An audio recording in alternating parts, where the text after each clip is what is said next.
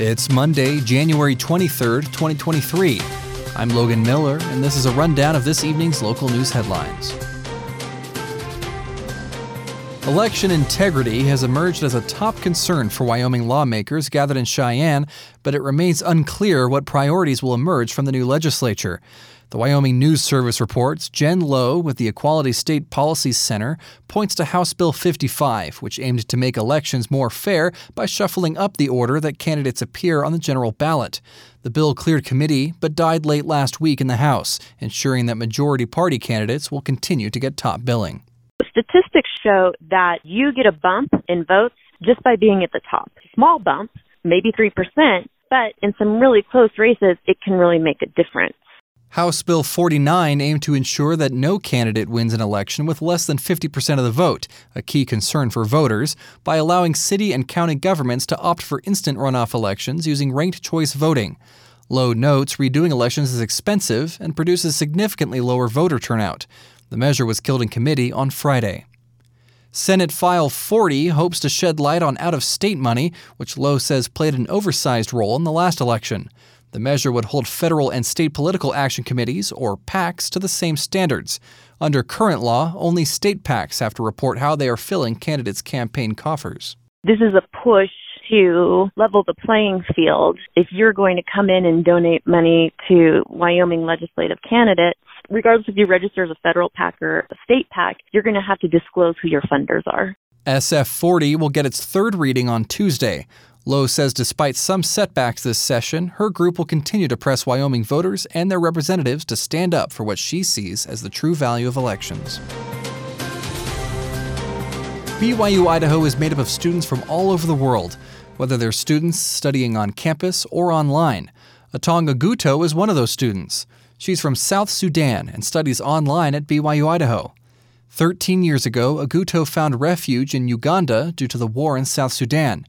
The move brought peace into her life, and in Uganda is where she found the Church of Jesus Christ of Latter day Saints. Uh, moving here is kind of like uh, was a very good step. Uh, if it wasn't like, for example, we moved there because of seeking peace, um, wasn't going. Maybe I um, was not going to get to know the church. So I feel like um, it's kind of nice being here and to get to know the church and get to learn a lot and get more opportunities. Because like uh, when you live in a world side, you always kind of have a, a negative mindset. Although she feels she has been extremely blessed, her journey hasn't come without its struggles. She started studying online during the pandemic, which proved to be a challenge.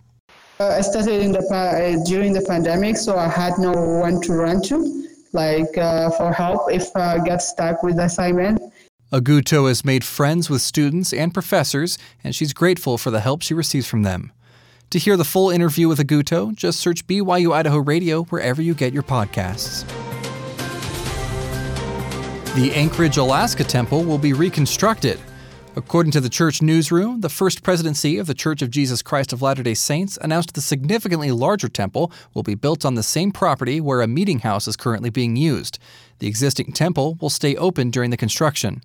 The construction is expected to begin in early 2024 and is expected to be finished by the summer of 2026.